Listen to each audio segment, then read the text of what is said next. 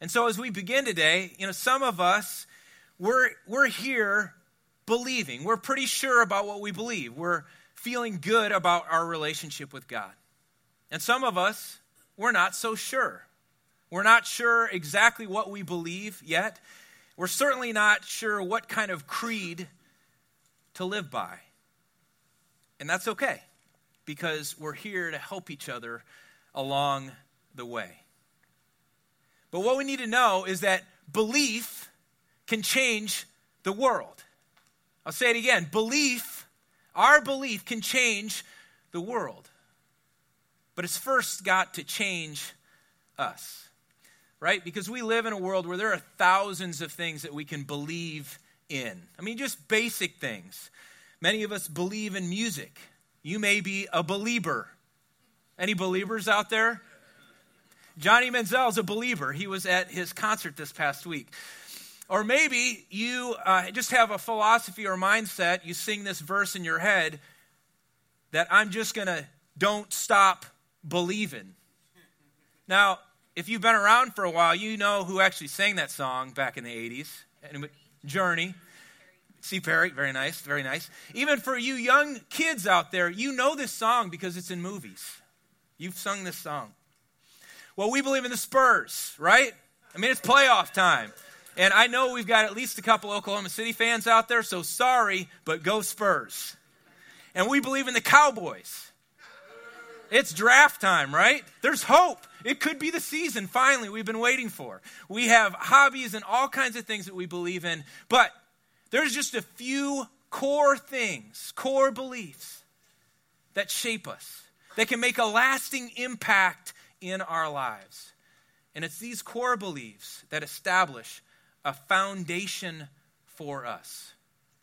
So I need to ask you what are you believing today? I mean, how does your belief, your faith, impact your life and your family and the community around you? Well, uh, years ago, when my oldest son Colin was little, Candace and I, we had strong beliefs about how we were going to raise him and parent him. We wanted him to be respectful and responsible. And as young parents, you have incredible vision for what that's going to look like.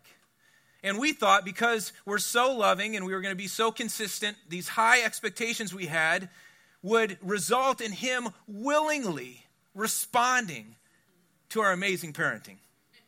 You know, the kind of response is, as you wish, Father. Knowing that his young, his young will would easily get on board with what, he, what we wanted him to do. Well, one day when Colin was two, Candace called me while I was at work. It was in the afternoon, and she said, You need to talk to your son. And I've noticed that in my house, when she refers to my children as your son or your daughter, they've, you know, all of a sudden they've just become mine. Like they're my problem. Well, anyway, I said, What's up? And she uh, kind of explained that a little while ago, I asked Colin to pick up his toys. He said no. I said, If you're not going to pick up your toys, then you need to go to your room and sit on your bed. And she said, This has been going on now for three hours. Where he comes out of his room, I say, You got to pick up your toys. He says no. I send him back to his room. So I come home about 5:30 in the afternoon and Colin is still in his room. The toys are out in the family room. He's still sitting there. And so I go in and I sit down with Colin and I say, "Hey Colin, you have to pick up your toys right now or you're not going to get dinner tonight." And I thought, "Oh yeah, this is this is it. This is the motivation he needs." Um, and he said no. The standoff was about five hours at this point. It was his strong will against ours. So, sometime after six o'clock, Candace and I had finished dinner, and uh, we were going to go check on him. And as we walked toward his room, we went past the family room and noticed that all the toys were picked up and put away. And we found him sitting in his room on his bed. I'm really not sure who won that day. But we were learning that Colin had a will and he was focused on building his little kingdom. And yet, he was going to learn that we had a will and we had a greater plan for his life. And belief does that. Belief must shape our will and move us toward positive action. I mean, belief is what sustains us and moves us forward. Because you know what? When we think about life and all the stuff that we deal with, life is tough. It's filled with challenge. We all have doubts that we face and disappointments and discouragements. We have things that we, you know, we've got to deal with this week and we don't know how to do it. But it's belief that carries us forward. It's belief that moves us to action. It's not a set of ideas that are stuck in here. It's belief that moves out through us that actually propels us to make the world better. And when we're about making the world better, guess what? Fruit happens. That's how fruit happens. And that's the heart of what we're talking about today. Jesus invites us to be a part of making the world a better place. And no matter what you believe about Christianity or the church today, I think we'd all agree that Jesus, when he came into the world, he intended that faith in him would motivate us to make the world better. I mean, it's not right when Christians make the world worse, is it? And I think we can all think of examples of that. But that's not what Jesus intended. That's not what belief is about because belief is supposed to change us so that we can be a part of what God is doing in the world. So, the very kind of starting point of that, the core, the foundation of what it means to believe, is centered on Jesus, who he was and what he came to accomplish in our world. And so, as we heard from the Creed, Jesus was the Son of God. He became one of us. He came into our world. He came from the Father to lay down his life for the sins of the world. He came to destroy the consequences of sin and death. And he came to, to show God's love so that we could be brought back and reconciled into relationship with the God who made us. Jesus did that for us. He did what we couldn't do for ourselves. We don't earn it, it's a gift. The gift of a loving and gracious God who desires to be in relationship with his people. Now, that's the good news. That's kind of the center of what we believe as Christians. And when we believe that, it's got to change the way that we live, and approach life. And I think that's why this powerful, uh, this metaphor that we're going to talk about is so powerful. Because Jesus talked about the vine and the branches. This incredible picture for us that He's the vine and we're the branches. If we want to have fruitful lives, we've got to be connected to Him. Our belief has to be centered in him and connected in him. So here's, here's what he said. He's speaking to the disciples and he says, I'm the vine, you're the branches. If you remain in me and I in you, you will bear much fruit. Apart from me, you can do nothing. If you do not remain in me, you're like a branch that's thrown away and withers. And such branches are picked up, they're thrown into the fire and burned. And if you remain in but if you remain in me and my words remain in you, ask whatever you wish and it will be done for you. This is to my Father's glory, that you bear much fruit, showing yourselves to be my disciples. And as the Father has loved me, so have I loved you. So, this remaining thing is essential.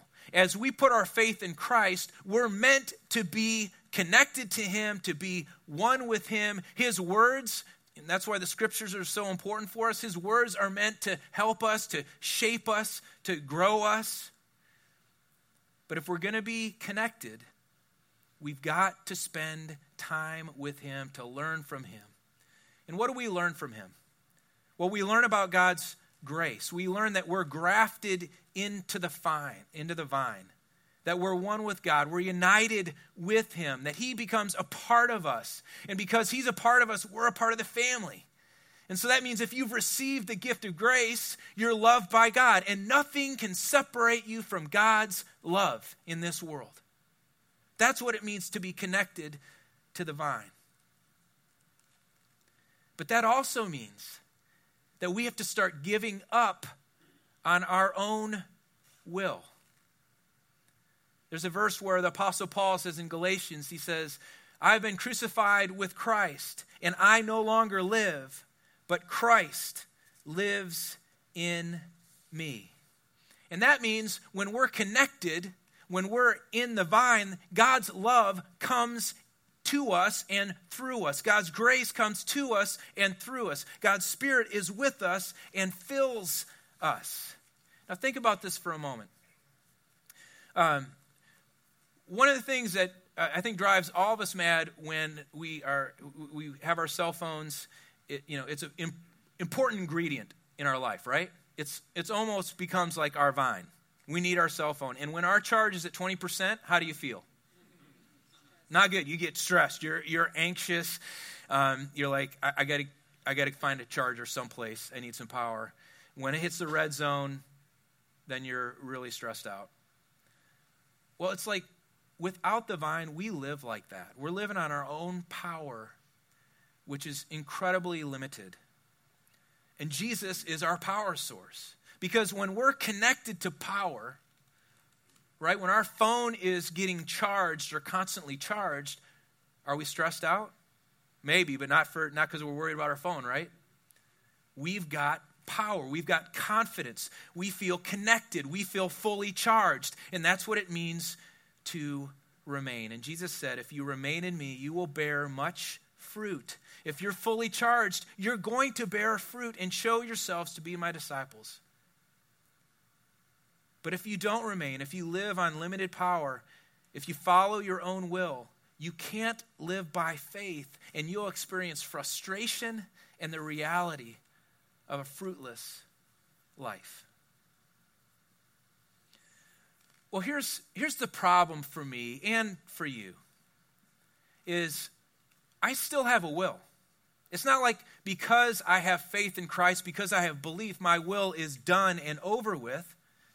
I mean, the closer I'm connected to Jesus, the better off I am, but I still have a will. I like my way. I like my little kingdom. And you know what? I can act like a two year old. I'm sure you never do, but I can. And that's why Jesus talks about pruning in this metaphor. He says that God, the gardener, actually prunes us so that we can become more fruitful as we live by faith. Now, if, if you ever do any work in a garden, you understand this. You prune something to cut away dead branches, you cut away branches that are impeding growth. It's for good. But when we think about pruning in our life, when change is going to come to us or kind of growth where we have to adjust, it's painful. I mean, if you've been around the church, I mean, I, I, have never really heard people talking about how awesome it is to be getting pruned. I mean, you don't see, you don't see, we're not really bumper sticker or t-shirt type people here at Rock Hills, but if, I mean, you don't see any bumper stickers that say, I'm getting pruned and loving it. I mean, You don't hear people say, saying, hey man, last week it was a prune fest. I was getting totally shredded. Now, we don't say that, but we experience it when we live by faith. And it's not fun, but it's a part of how God shapes our will. And you know what? I mean, it's not just for my son or for my kids as I try to shape their will. My will needs to be adjusted. I can't be about my little kingdom, I've got to be about his kingdom. And there are days, um, I'm sure this is hard for you to believe, but just ask my wife. There are days where I can be stubborn. I can be a stubborn jerk. I can be selfish. And when I'm a self when I'm selfish and a jerk, I mean those are great days in my house. I'm sure my wife is saying, "Wow, Dave, you're really reminding me of Jesus today." Nope. But it's the power of pruning. It's the process where God is lovingly shaping us so that we can be more gracious, more involved in what He's doing So we can be a part of changing the world and bearing fruit because that's how fruit happens. And for us to get there, sometimes we've got to let go of stuff that's getting in the way. And so, what I'm going to ask you to do, do today is um, maybe later when you get home, you take out a piece of paper and you just do a little spiritual inventory. Just write down anything that you can notice about your life that God may want you to pay attention to. It may be your character, maybe your behavior, it may even be your preferences about life, how you spend your time, your preferences about church. God may want to reshape that. A friend of mine uh, was doing this uh, one day, and, and so he was writing some things down. And one thing that he noticed was um, he's like, You know, I, I think I'm doing pretty well in my faith, but one thing I've noticed is I've got some kind of judgmental thoughts. And occasionally I say stuff that I'm like, wow, did I really just say that? It sounded so judgmental. And I'm, I don't think I'm like that. So he made a commitment for the next week. He said, for the next week, I don't, I'm not going to think any judgmental thoughts, or if I get one, I'm going to correct it. I, I don't want to be a judgmental person. And so uh, he started day one. Um, it went really badly. Uh, he just found himself. It's like he's in with people and he's having these judgmental thoughts, and he's like, okay, wait a second. I, I need to get into day two. And so day two started, and it was worse. So he quit. He just stopped. He said, um, I need to pray through this because obviously there's something wrong inside of me. And what he found over time is as he started to pray for people, uh, as he started to pray for situations, rather than just allow his mind to go, he started thinking about people differently. His heart was different, and God was shaping him. Now, here's this is what Jesus meant when he said, If you remain in me and my words remain in you, ask whatever you wish, and it'll be done for you. You see, in my friend's life, God's will was beginning to shape him. He started thinking of other people before himself. He realized it can't be about me and my preferences all the time. It's got to be about other people. So, what's God's will? I mean, what's God's will for you today? It's something that, you know, many of us have wondered about. We've asked questions about. Um, and here it is. Generally speaking, this is God's will for you today. He wants you to love people. He wants you to set your own ideas aside and to love people. And when our mind begins to shift that way, we, we no longer conform, to the pattern of the world, which is focused on us and us getting what we need, but we get transformed by God's love as we begin to put other people before ourselves. And that's what Jesus said here. He said, What's God's will? What does it mean for you and I to, to be a part of what God's doing in the world and to lead a fruitful life, he says this in John 15, a few verses later. He says, My command is this I want you to love each other as I've loved you. Greater love has no one than this to lay down one's life for one's friends. And you are my friends if you do what I command. God's desire for us as He shapes us and helps us to live for His kingdom, helps us to live for making the world a better place, is to love Him, to be connected, and through that, through His power, through the, the source that He gives us, through His grace, we can love others in a way that makes their lives better. You know what? We can change the world with that kind of love. We can change the world one life at a time because that's how fruit happens. Um, a couple weeks ago, I, shared with you that my step uh, Bill, uh, was, was very ill. He was in hospice. Uh, he, he died. And last week, we were up in Michigan for the visitation and memorial service, and it was it was hard and it was good and it was, you know, all those things that are wrapped around um, somebody's death and uh, funeral. But you know what was interesting? Uh, Bill was an incredible gift to our family, to my mom, they were together for 15 years, to uh, us kids, to uh, my kids. I mean, he was grandpa to our kids. And he loved us in many sacrificial ways. And we experienced that with him on a regular basis. He had great faith, he believed in us. And more than that, he believed in people. And that was no more evident than when we were at the visitation, uh, you know, that, uh, that Friday night, because people were sharing about how they experienced Bill. And I mean, I already knew that. My mom and Bill, they would come down and spend every spring for a month, month and a half. They would stay uh, uh, here in San Antonio. And kind of the running joke with Bill was, "Hey, when Bill, when you're here, you make me look really bad as a pastor."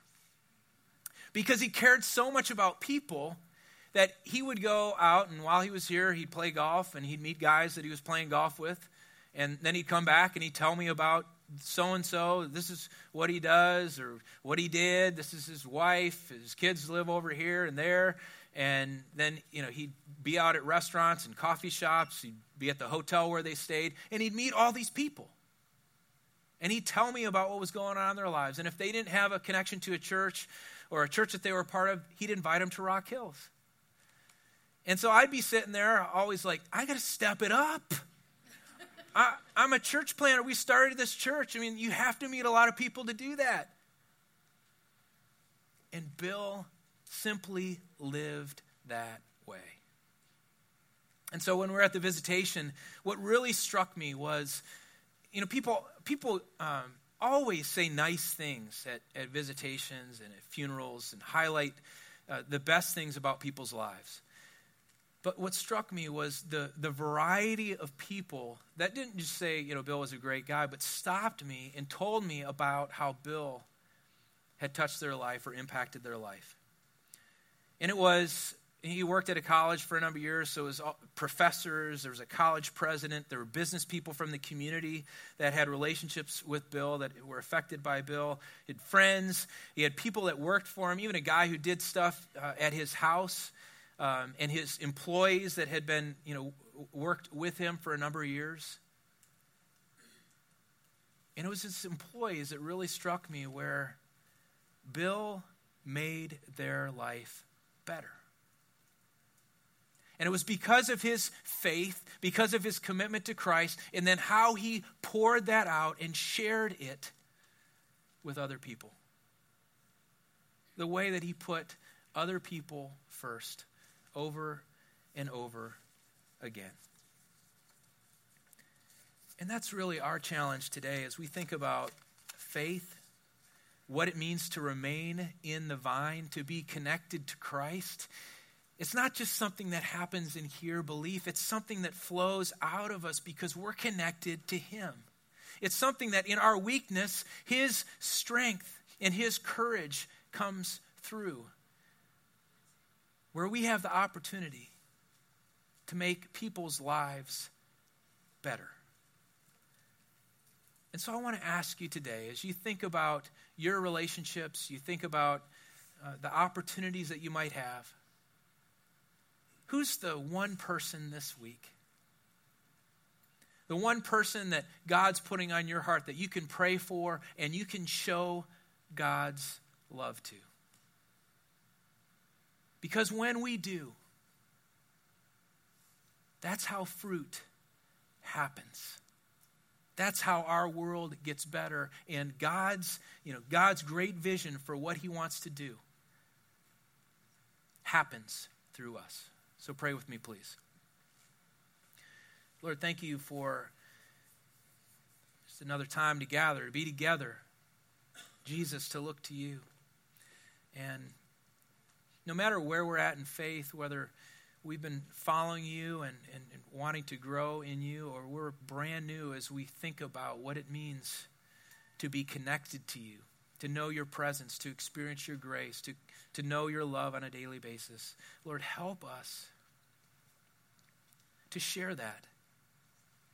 Help us to think of others that you've put in our lives that we can pray for and we can serve and we can love.